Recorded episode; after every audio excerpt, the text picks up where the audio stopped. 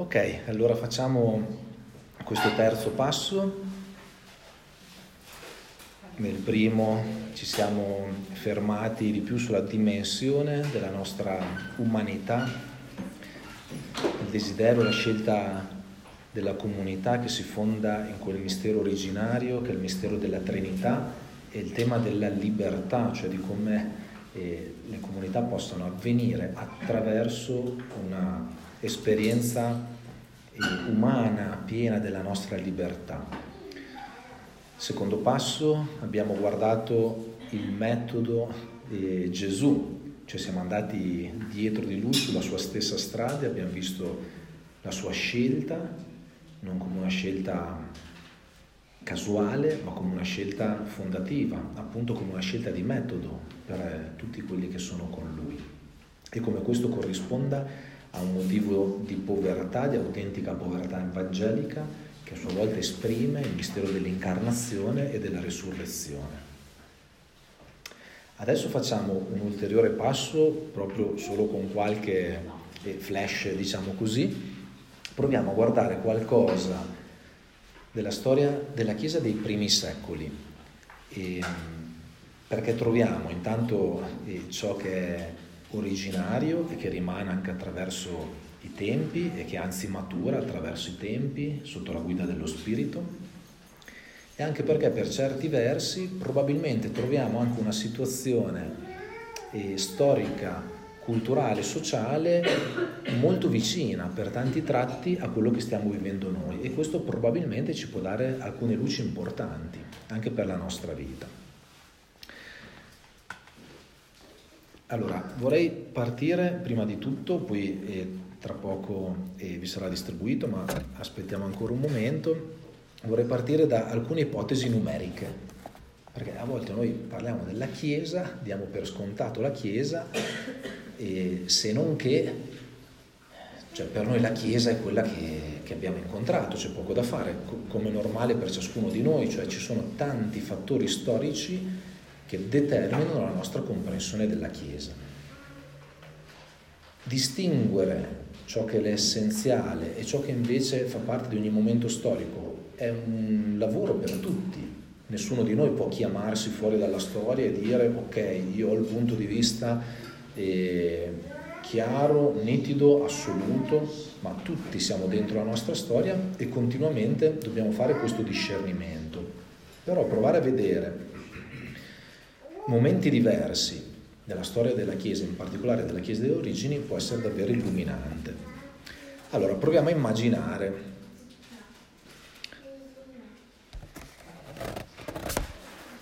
voi cosa immaginate della vita della Chiesa mm, dieci anni, venti anni dopo la morte di Gesù?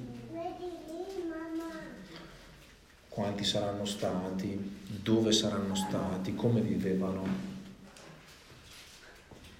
Saranno stati eh, migliaia, centinaia, decine di migliaia.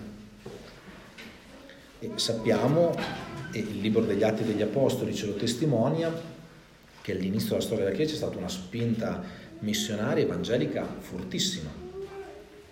E Paolo, grande missionario, intraprende eh, in anni diversi tre viaggi concentrici, allargando sempre di più il suo itinerario. Pietro pure si spinge fino a Roma, entrambi, Pietro e Paolo, daranno la testimonianza della vita nel martirio a Roma, altri si spingeranno oltre, chi verso l'Occidente, chi verso l'Oriente, anche se poi la tradizione orientale è rimasta, eh, dello stremo oriente, è rimasta in qualche modo separata poi dalla vita del bacino del Mediterraneo, insomma, eh, che noi conosciamo. Quindi c'era veramente una spinta fortissima. E poi dopo 100 anni, dopo 200 anni, dopo 300 anni, Adesso più o meno tutti avremo un ricordo no? che a un certo punto nel IV secolo attraverso Costantino il cristianesimo diventa prima religione tollerata e poi diventa addirittura una scelta politica, religione di Stato, iniziando quella grande epoca di cristianità che è durata un millennio, per cui noi ormai siamo fuori, anche se fatichiamo ancora a prendere coscienza e, e a maturare questo processo. Allora, ci sono tanti studi, io non sono esperto di questo, ci sono studi che sono ipotesi, non stiamo parlando eh, di certezze eh, chiare, ma c'è una convergenza abbastanza significativa insomma, tra, tra, varie ipotesi tra di loro. E in particolare insomma, negli ultimi anni, negli anni scorsi, un po' per caso, un po' dopo seguendo un tracciato, ho avuto appunto interesse di leggere alcune cose della, chiesa, della storia della Chiesa delle origini. E tra gli altri ho letto anche alcuni libri di questo autore che si chiama eh, Rodney Stark, che è un sociologo americano che cerca di interpretare la diffusione del cristianesimo attraverso eh, l'armamentario, gli strumenti della, della, del suo ambito, della sociologia, raccogliendo sia eh, dagli storici sia appunto da, da alcuni criteri di sociologia. A un certo punto lui fa una proiezione che è questa qui, ve l'accenno così per avere un po' di sorpresa, poi ve la distribuiamo, la guardiamo e la commentiamo un momento insieme. Lui ipotizza che grosso modo attorno all'anno 40, quindi qualche anno dopo la morte di Gesù, verosimilmente potessero esserci circa mille cristiani cioè la comunità dei discepoli di Gesù potesse essere a qualche anno della sua morte un migliaio di persone. Percentuale sul totale della popolazione stimata in quegli anni di 60 milioni, percentuale dello 0,0017%.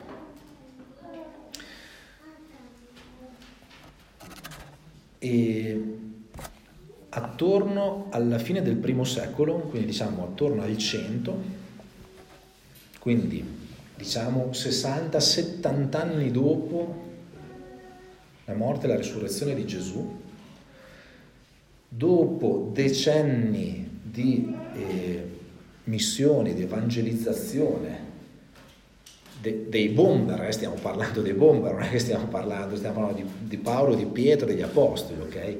Quindi dopo decenni dell'evangelizzazione dei, dei top class, alla fine del primo secolo, attorno al 100, quindi finita quella che noi chiamiamo l'epoca apostolica, cioè l'epoca della vita degli apostoli, quindi già qualche decennio dopo di fatto, attorno al 100 lui stima nel bacino del Mediterraneo, tenete conto che l'annuncio del Vangelo è arrivato come dicevamo prima, è arrivato in tutte le nazioni allora conosciute. Ce l'hanno presa sul serio loro questa cosa. Si sono messi in nave a piedi e sono andati. Quindi l'annuncio è arrivato in tutto il bacino del Mediterraneo, attorno al centro, lui stima circa 7530 cristiani, su una popolazione stimata appunto di 60 milioni. Una percentuale del 0,0 126%. E a questo punto magari distribuiamo tutta la scheda, adesso abbiamo tolto un po' di suspense.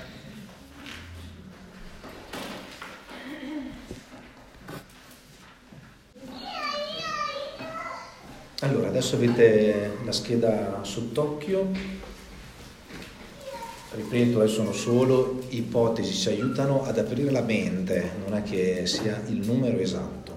Comunque, lui formula questa tabella e, e ciò che lo sorprende è che dalle stime che lui mh, mm, riesce a raccogliere, ricorrendo a, a tanti, eh, tante fonti storiche, e tanti studi storici, le stime che lui riesce a raccogliere corrispondono a quella che lui come sociologo conosce come una percentuale di diffusione di ogni realtà religiosa, comunità religiosa sana, fiorente.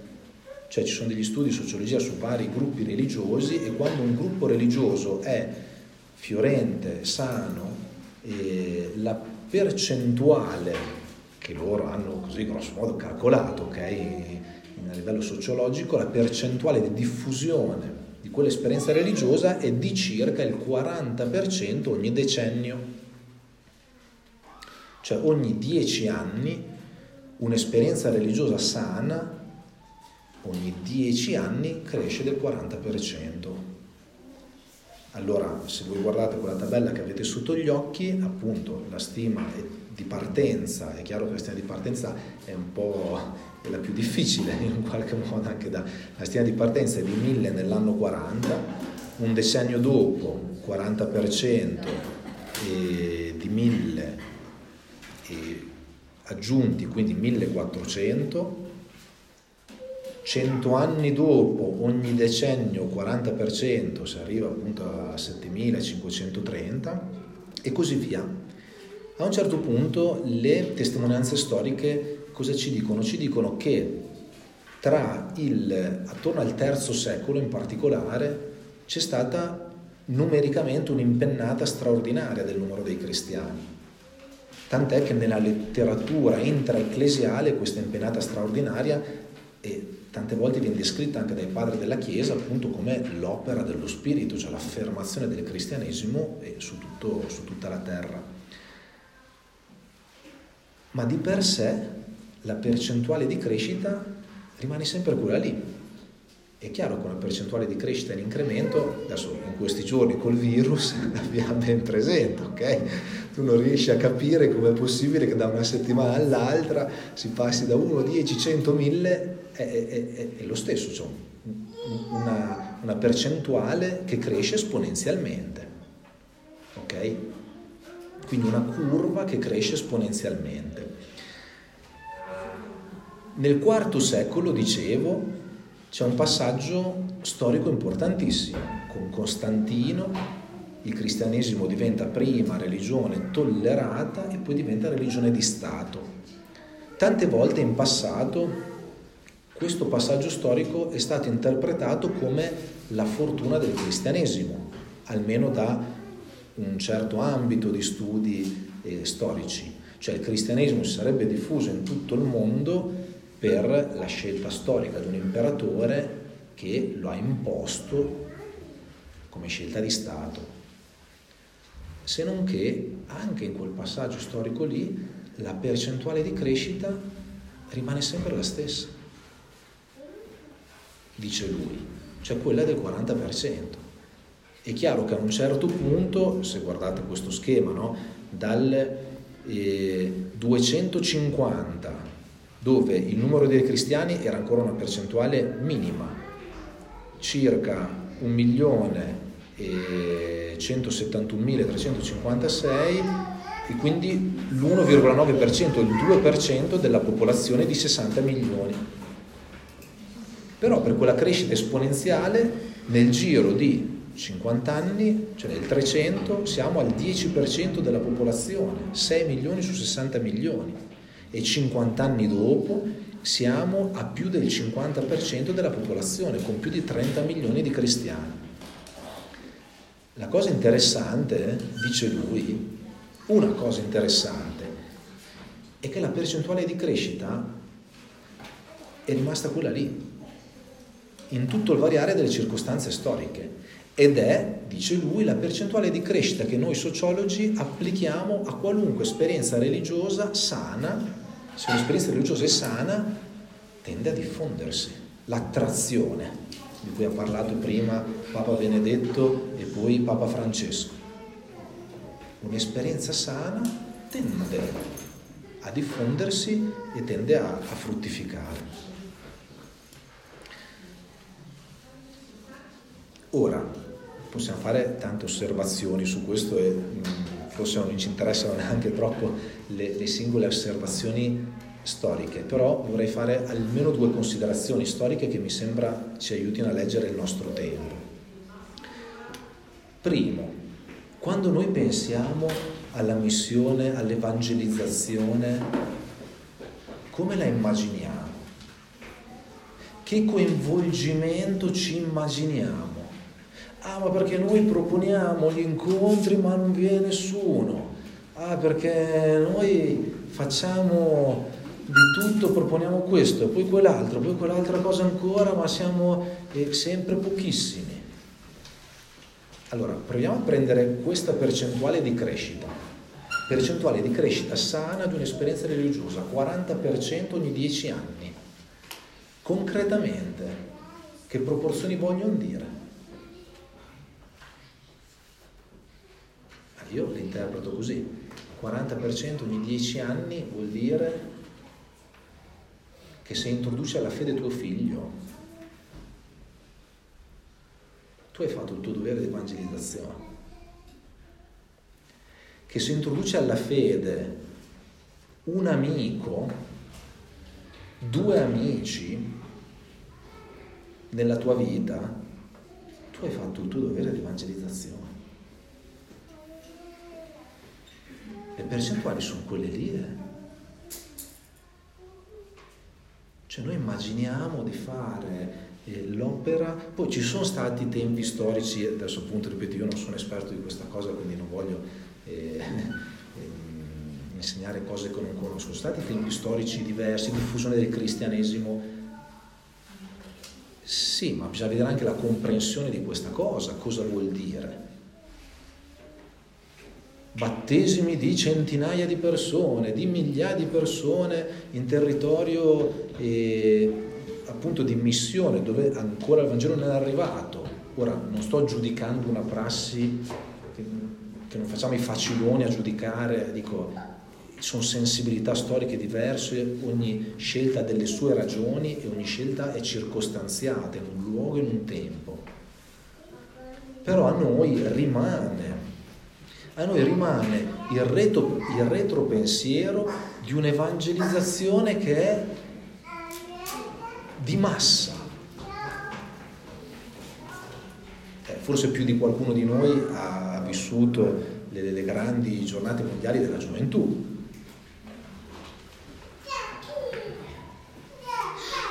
Penso per chi c'è stato in particolare a quella grandiosa del 2000, grande giubileo dell'anno 2000, San Giovanni Paolo II, veramente un, un gigante. E poi, se noi abbiamo in mente questa idea che se la comunicazione del Vangelo funziona debba muovere masse. Ma se noi guardiamo la storia di diffusione del Vangelo, quando veramente funzionata, tra l'altro analogamente ad altre esperienze religiose circostanziate in certi momenti storici, ha funzionato in questo modo qui. Cioè l'evangelizzazione ordinariamente da cosa passa?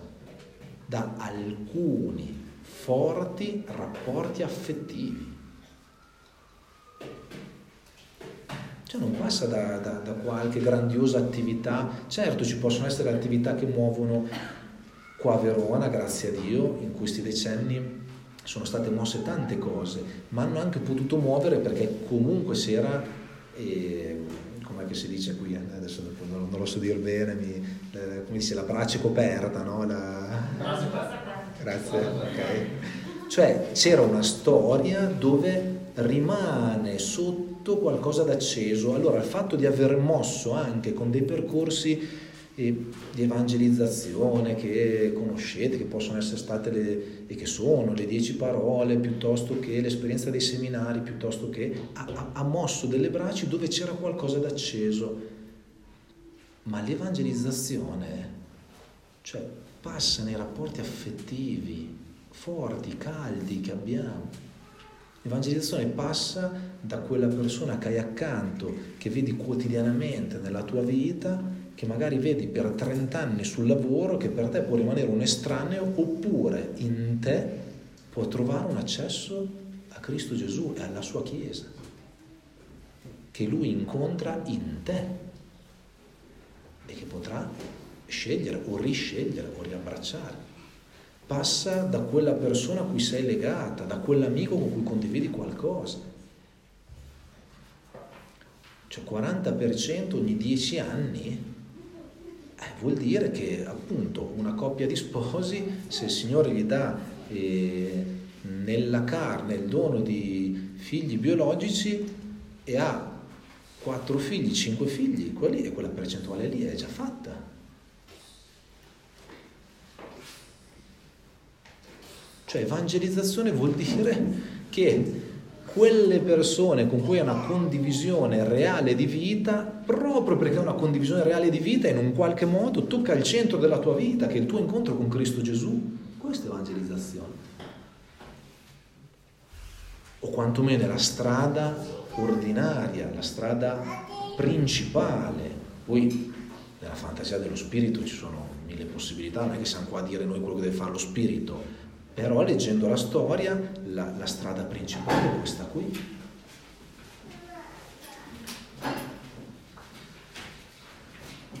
E se ci pensate, qual è il dramma dei nostri tempi? Il dramma di questi decenni è esattamente che non avviene questa cosa. Cioè il dramma è che a quanto pare eh, con grande fatica eh, i genitori eh, riescono a introdurre alla fede in Cristo i loro figli o non introdurre alla fede i loro figli. Il dramma è che quelle che io chiamo le mie amicizie, nella maggior parte dei casi non condivido con loro l'incontro con Cristo, eh, perché i miei amici, quelli delle superiori, beh, dico, eh, chi se ne frega, cioè a un certo punto, scusate, eh. Cioè non che sono contro di loro, non è questo il tema. Cioè il dramma che stiamo vivendo è che c'è uno scollamento eh, terribile tra vita affettiva, peraltro non raramente povera, abbastanza analfabeta, ma comunque c'è un taglio netto tra vita affettiva, cioè le relazioni calde della mia vita, e condivisione di fede, incontro con Cristo. E sembra che non trovo mai perché nella mia parrocchia non c'è nessuno per, con cui condividere. Vado a cercare altrove, cosa devo dire? Cioè, intanto verifica perché qua dico, cioè, tutti dicono non c'è mai nessuno, dico, boh, adesso qualcuno pure ci sarà. Però dico, se veramente non c'è nessuno, eh, muoviti diversamente. Che non vuol dire che buttiamo via le parrocchie, eh, vuol dire un'altra cosa. Vuol dire che il principio territoriale su cui anche si costituisce l'esperienza ecclesiale non è l'unico, non è l'unico.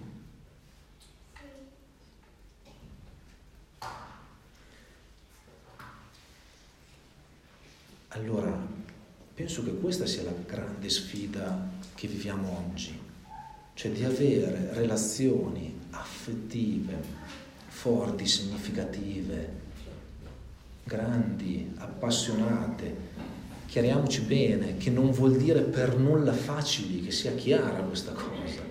Cioè relazioni affettive forti a cui tengo non vuol dire relazioni facili.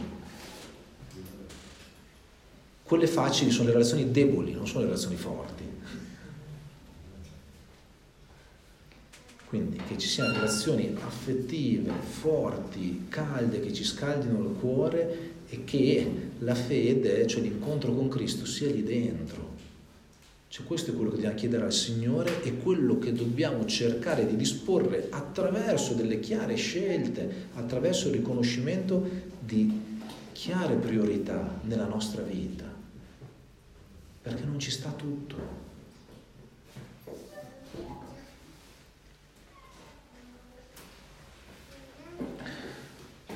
A me questo sembra uno snodo veramente centrale. Unitamente a questo un'altra considerazione storica che possiamo fare, e poi vi leggo qualche passaggio in un altro libro, è proprio il fatto che i cristiani in questi secoli non avevano paura di essere pochi, non, non erano spaventati da questa cosa e allo stesso tempo non erano per nulla irrilevanti.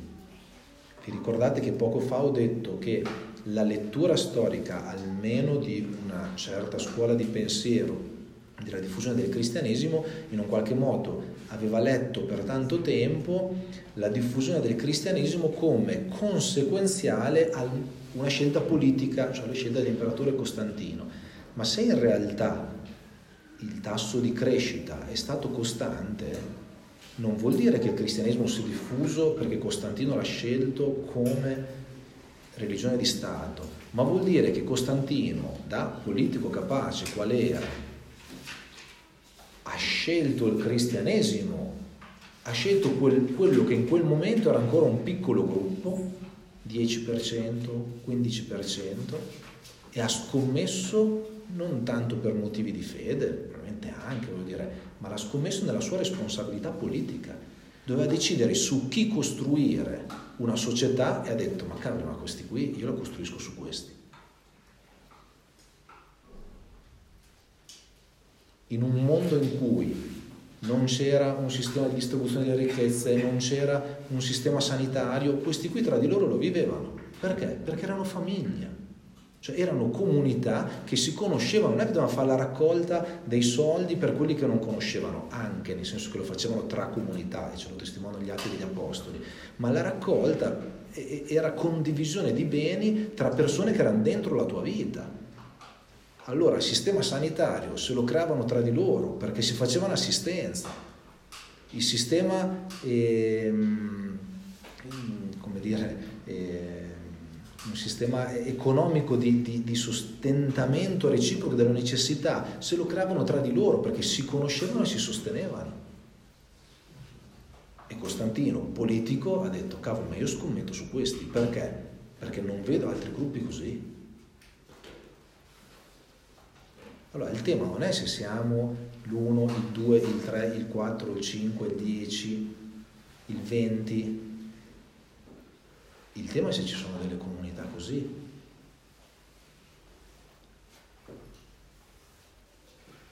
Che diventino un bene, che sono un bene per chi le vive e che diventino un bene per tutti.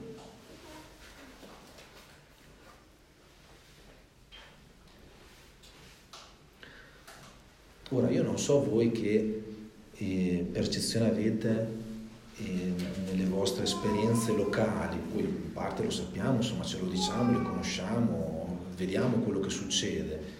E, io posso dirvi ad esempio alcuni dati che riguardano più direttamente eh, la mia esperienza, la nostra esperienza di Montori, che non sono tanto distanti da questi, eh? corrispondono molto. Allora, vi, vi, do questo dato, anche qui è solo un dato, è solo un'approssimazione e serve solo per cercare di aprire il pensiero, perché noi facciamo fatica a uscire da categorie che, che diamo ovvie. Allora, a Montorio, dove c'è ancora una partecipazione numerica mediamente significativa rispetto a tanti altri luoghi, l'appuntamento della Pasqua settimanale, quindi la celebrazione della messa festiva, la messa domenicale, nelle varie messe, quindi dalla messa vespertina del sabato sera alla messa della domenica sera tra Montorio e Mizzole e noi serviamo come sacerdoti anche la parrocchia di Mizzole e anche altri paesi attorno. La partecipazione numerica in termini assoluti di partecipazione alla messa domenicale tra tutte le messe dal sabato alla domenica sera è di circa, eh, chiaramente con sali e scendi, però insomma di circa 800, 800-900 persone. Su un numero di residenti di circa eh, 8.000, poi i motoristi possono correggermi se no, sono più o meno poniamo 8.000, 9.000, poco, poco meno, poco più. Quindi una percentuale del 10% corrisponde in questa tabella all'anno 300, ok? No, eh, ma, no, no, cioè, non, cioè, non spero, cioè, spero, che sia chiaro, non era, cioè, co- corrisponde a, quel, a un momento in cui, nonostante una grande crescita, il cristianesimo era una minoranza, però loro ne erano consapevoli. Quindi il 10%. Di questo 10%, se noi lo guardiamo attraverso altri criteri, e un criterio, ahimè, qualcuno quando lo faccio capisco che, che posso muovere tante cose, però insomma, proviamo a guardare attraverso il criterio dell'età. Cioè se noi guardiamo la partecipazione di questo 10% alle messe domenicali, allora vado veramente all'ingrosso, eh, però solo proprio per dire, però io credo di non sbagliarmi di molto, anzi penso di, penso di andare per difetto, però può essere che mi sbagli, secondo me il 70% è ultra settantenne.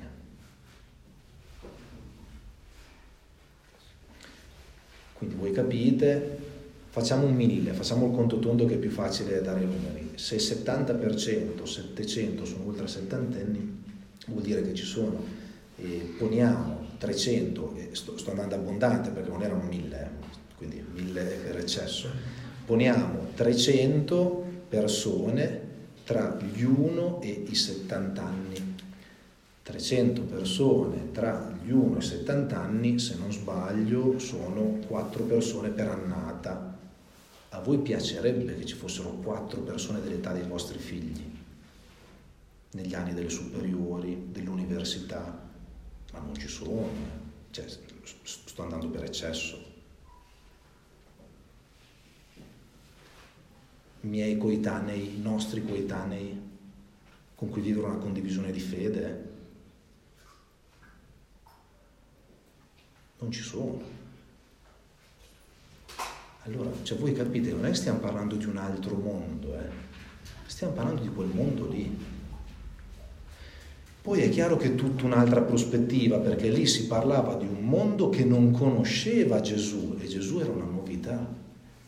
Noi veniamo da un mondo dove, oh, Verona è fantastica, ma è veramente fantastica, è una meraviglia, una perla, cioè è una perla la città, una perla paesaggisticamente e i segni della fede sono ovunque. Tu ovunque giri non puoi fare dieci metri che non hai davanti agli occhi un segno religioso. Voi immaginatevi un mondo senza segni religiosi, era quello là, o perlomeno senza i segni religiosi del cristianesimo. Allora, non è che stiamo sputando su una storia grandiosa di secoli di cristianità, sia ben chiaro non stiamo facendo questo. Però stiamo dicendo il coinvolgimento numerico è praticamente lo stesso di allora, in una prospettiva molto diversa, perché allora Gesù era la novità, oggi Gesù è la storia trita e ritrita. Dio Padre, wow, un'ovvietà, ci mancherebbe che Dio Padre, figurati te. Per cui è chiaro che la prospettiva è molto diversa. Ora, e, eh,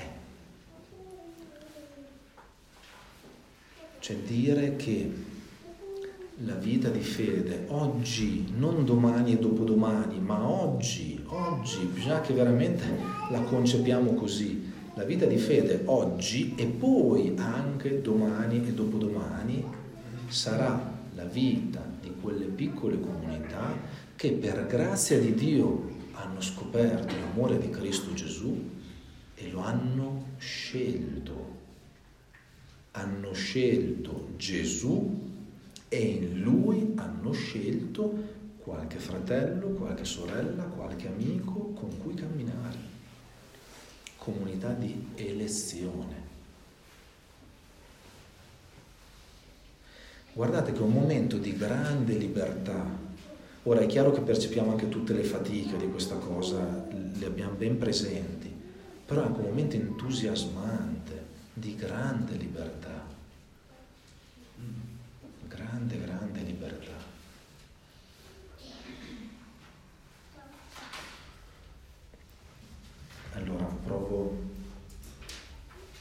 a leggervi un ultimo passaggio di un libro molto interessante per me che in parte attinge anche a questi dati che vi ho detto.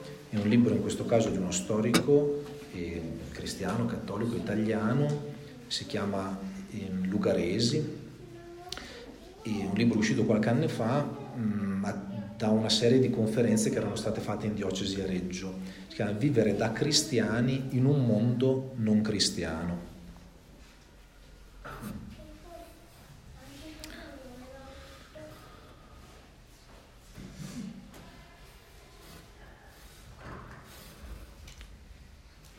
Arrivo, eh. Vi leggo solo proprio un passaggio per concludere questo nostro momento.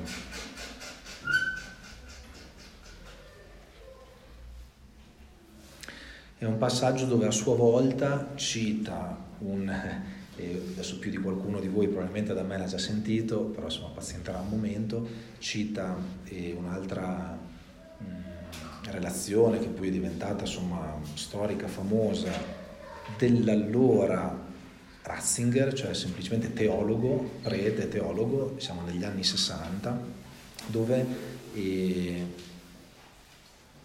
riporta la sua intuizione di quello che legge della storia che stiamo vivendo.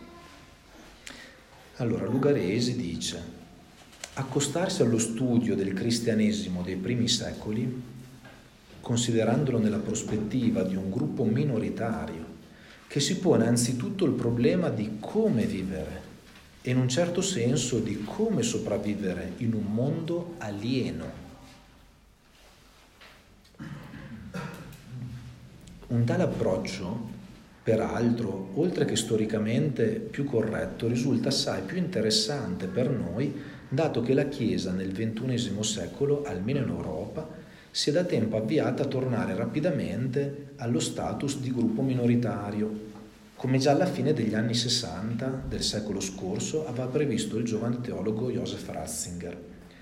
Allora, con tutte le precisioni del caso, in Europa, è, che, cioè, è chiaro che la situazione della Chiesa nel mondo è più complessa, però dico, dove viviamo noi, cioè i paesi di antica evangelizzazione, questo è, questo è il trend, poco più, poco meno scriveva Ratzinger negli anni 60. Dalla crisi odierna emergerà una Chiesa che avrà perso molto, diventerà piccola e dovrà ripartire più o meno dagli inizi.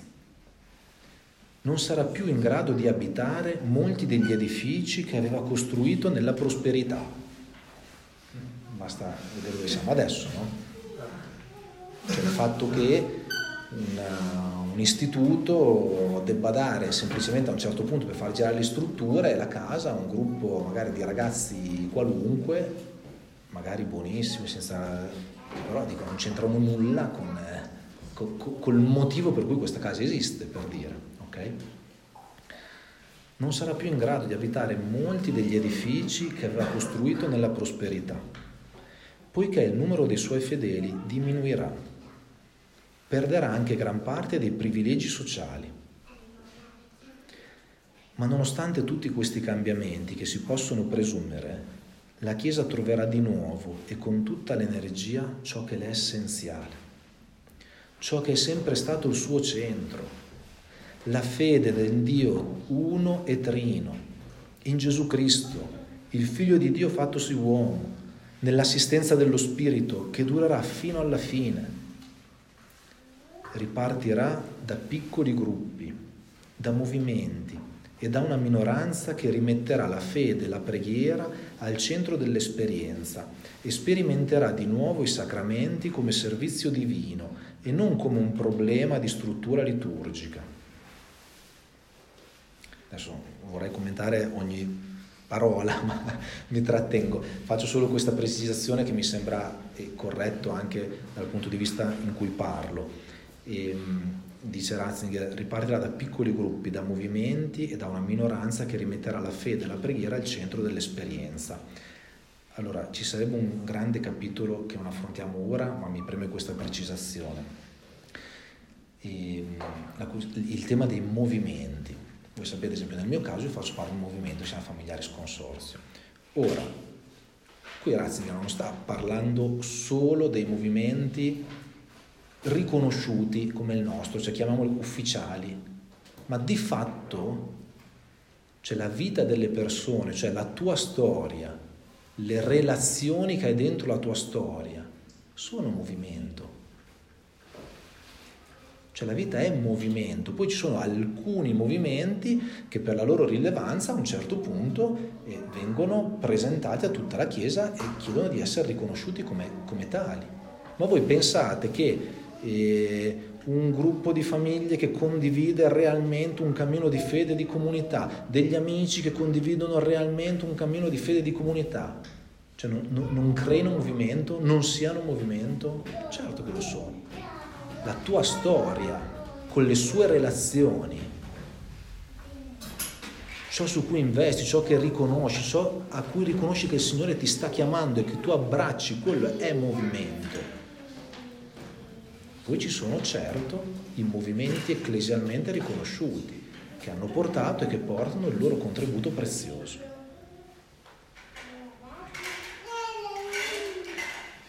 Sarà una Chiesa più spirituale, che non si arrogherà un mandato politico flirtando ora con la sinistra e ora con la destra. Essa farà questo con fatica. Il processo infatti della cristallizzazione e della chiarificazione la renderà povera, la farà diventare una chiesa dei piccoli. Il processo sarà lungo e faticoso ma dopo la prova di queste divisioni uscirà da una Chiesa interiorizzata e semplificata una grande forza. Gli uomini che vivranno in un mondo totalmente programmato e vivranno una solitudine indicibile. Se avranno perduto completamente il senso di Dio, sentiranno tutto l'orrore della loro povertà ed essi scopriranno allora la piccola comunità dei credenti come qualcosa di totalmente nuovo. Lo scopriranno come una speranza per se stessi, la risposta che avevano sempre cercato in segreto. A me sembra certo che si stanno preparando per la Chiesa tempi molto difficili. La sua vera crisi è appena cominciata, parlava a fine anni 60. Si deve fare i conti con grandi sommovimenti ma io sono anche certissimo di ciò che rimarrà alla fine. Non la Chiesa del culto politico, ma la Chiesa della fede. Certo, essa non sarà più la forza sociale dominante nella misura in cui lo era fino a poco tempo fa, ma la Chiesa conoscerà una nuova fioritura e apparirà come la casa dell'uomo, dove trovare vita e speranza oltre la morte.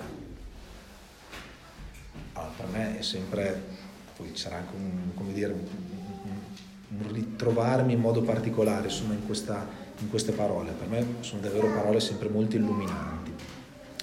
Lugaresi commentando queste parole si chiede ma com'è che il gruppo minoritario dei discepoli vive in un mondo alieno? E, ehm, ora, su questo non possiamo eh, soffermarci tanto, ma proprio molto schematicamente lui dice solitamente i gruppi minoritari hanno alcune eh, tipologie di relazioni con l'esterno. Schematicamente, solitamente lui le sintetizza in 2-3. Allora, una è l'assimilazione. A un certo punto diventi come tutti gli altri e fondamentalmente sparisci. Un'altra modalità è che il gruppo minoritario, proprio perché si sa esposto all'assimilazione, reagisce radicalizzandosi. E a me sembra che stiamo vedendo anche questo, no? persone sinceramente credenti che non riescono a concepire la propria vita di fede se non come una guerra contro qualcuno. Ora, c'è anche il momento delle battaglie, anche culturali, anche sociali, anche politiche però dico la vita cristiana non è lo scontro. E è chiaro che è comprensibile, cioè proprio per rispondere al rischio dell'assimilazione eh, rispondo con una radicalizzazione. Oppure, dice lui, una variante di questa modalità di rapporto, cioè della radicalizzazione, non è quella dello scontro, ma è quella della separazione, cioè creare una controsocietà. E lui dice la Chiesa delle origini non ha fatto ha preso elementi da ciascuno di questi, ma non ha fatto, non ha abbracciato nessuna di queste ipotesi. Rispetto allo schema appena tracciato, il cristianesimo primitivo rappresenta un'eccezione. I cristiani dei primi secoli non fanno nessuna delle tre cose che abbiamo detto. Non si assimilano, non si chiudono, ne promuovono una conflittualità con il mondo non si separano semplicemente dal mondo e non cercano di costruire una controsocietà, un'impresa oltretutto per la quale non avrebbero i mezzi. E i cristiani hanno cercato di vivere cristianamente, hanno cercato di vivere con Gesù e hanno cercato di condividere con le persone con cui camminavano la presenza di Gesù nella loro vita. Una comunità, una comunità a misura d'uomo, una comunità di fede a misura d'uomo ti serve per sperimentare e per scegliere Gesù, per riconoscerlo presente, per metterlo al centro, perché se non ti aiuti con qualcuno, pian piano esci. Ricordatevi le piccole volpi da cui siamo partiti questa mattina, le piccole dimenticanze, i piccoli invertimenti di priorità, le piccole difficoltà che poi fanno uscire Gesù dalla nostra vita.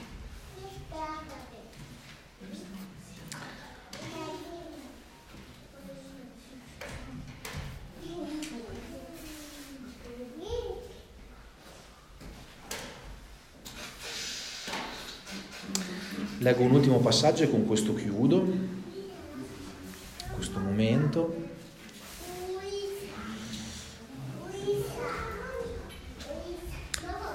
Il cristianesimo dei primi secoli ha espresso una straordinaria capacità di rapporto con il mondo circostante, che lo ha portato a diventare, quando ancora era una piccola minoranza, e non quando era la maggioranza, perché noi abbiamo questa tara qui che se non siamo maggioranza non riusciamo a contare.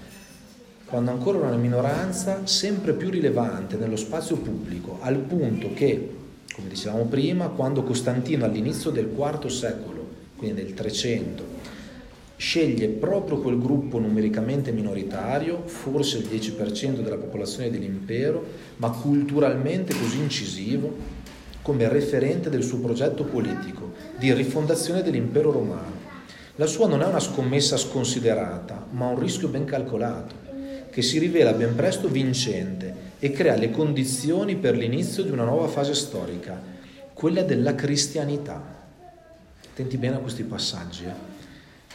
Cristianità destinata a durare più di 16 secoli e dalla quale, come si diceva, noi stessi siamo appena usciti. La cosiddetta svolta costantiniana ha creato le condizioni per l'instaurazione di un mondo cristiano. Allora, attenti a questo passaggio. Le condizioni dell'instaurazione di un mondo cristiano, il che non vuole dire, si badi bene, un mondo convertito a Cristo, che non c'è mai stato e non ci sarà fino alla fine della storia fino a quando Dio, come dice Paolo, sarà tutto in tutti.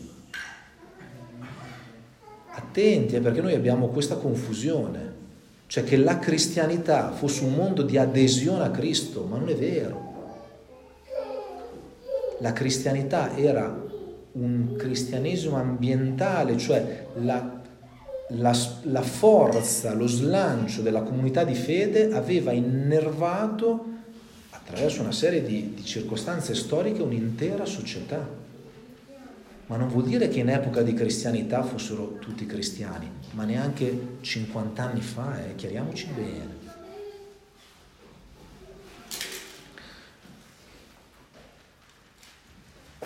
Che cos'è il mondo cristiano, l'epoca di cristianità, così la descrive Lucaresi, poi è discutibile, un mondo in cui è diventato meno difficile essere cristiani, perché tutto l'ambiente vitale degli uomini era connotato dal richiamo a lui.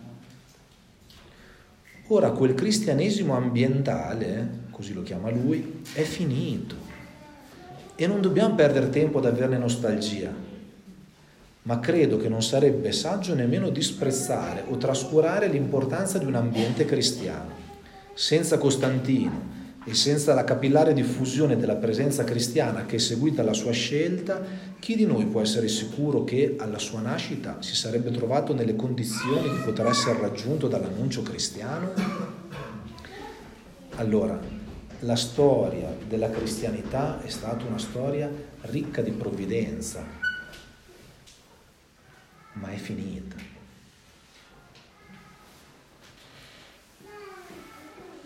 Ora, in realtà questo non cambia radicalmente i fattori, perché anche in epoca di cristianità chi viveva la vita cristiana erano piccole comunità di adesione, di elezione, cioè che sceglievano di riconoscere Cristo al centro.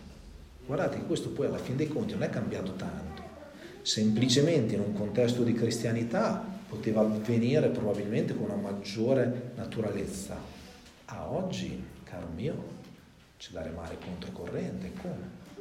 Cosa vuol dire maggior naturalezza? Vuol dire questo, che magari nella corte dove io ero nato c'erano eh, delle mamme che dicevano il rosario quotidianamente, che vivevano di fede e questa cosa di fatto mi muoveva qualcosa.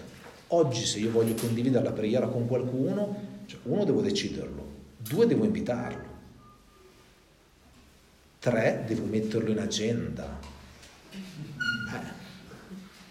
C'è mica tanto romanticismo in questa cosa qua, cioè ci sono deliberazioni, priorità. Allora, la Chiesa è anche comunità di comunità, è una comunità di elezione, elezione nel senso che nella grazia riconosci che il Signore in un qualche modo ti ha toccato, nella grazia scegli di aderire a Lui e scegliere di aderire a Lui significa scegliere di toccare lo diciamo con le parole del Papa che abbiamo ascoltato questa mattina, la carne di Cristo, cioè dei fratelli e delle sorelle concrete, degli amici con cui condividi un cammino, reali comunità di fede e di vita a misura d'uomo. E questa non è che le fa qualcun altro, ma bisogna chiederla a Dio come dono e poi bisogna mettersi a chiedere. Come quando cercavi la ragazza eh, o il ragazzo, cioè è poi uguale. Cioè giravi e a un certo punto qualcuno ti ispirava e chiedevi, proponevi. Se ti diceva di no, eh, non gira, niente. Se ti dice di sì, inizia qualcosa. Cioè non aspettatevi che qualche parroco organizzi l'attività, perché è finito, è finita questa cosa. Ma io nella mia povertà, nella mia debolezza, guardo il mio tempo, guardo eh, quello che posso, metto in fila le priorità e inizio a chiedere a Dio questo dono e a cercarlo, a proporlo a qualcuno. E quando l'ho trovato, col cavolo che è tutta una festa, quando l'ho trovato una cosa meravigliosa, ma è un cammino di conversione continuo.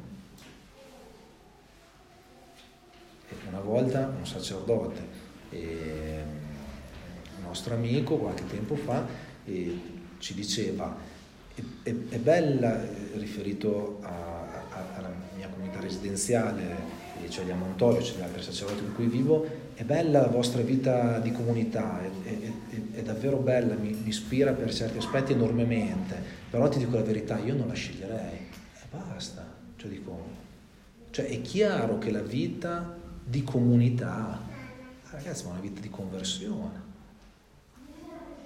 Allora, senza vita di comunità non si può vivere. È chiaro che ci sono forme diverse, più o meno stringenti, però bisogna che siano reali, perché se sono a maglie larghe al punto tali che sono irreali, allora non è più una comunità. cioè questo bisogna che siamo concreti.